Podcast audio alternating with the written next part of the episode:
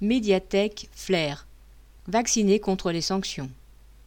Les salariés de la médiathèque de Flair dans l'Orne se sont à nouveau mobilisés mercredi 10 novembre contre le pass sanitaire et la suspension d'un des leurs pour cause de non-présentation.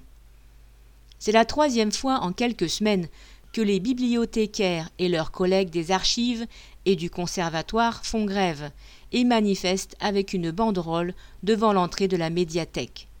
Ils protestent contre l'obligation du pass sanitaire pour les enfants à partir de 12 ans à l'intérieur de la médiathèque, dénoncent la remise en cause du libre accès aux lieux de culture et refusent qu'en plus de leur mission, on leur demande de faire les vigiles et les contrôleurs.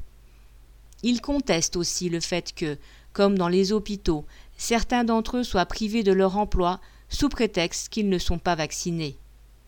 Après des menaces orales et écrites, un des travailleurs non vaccinés vient d'être suspendu, alors qu'il a travaillé au centre de vaccination. C'est incompréhensible et surtout inadmissible. Correspondant Hello.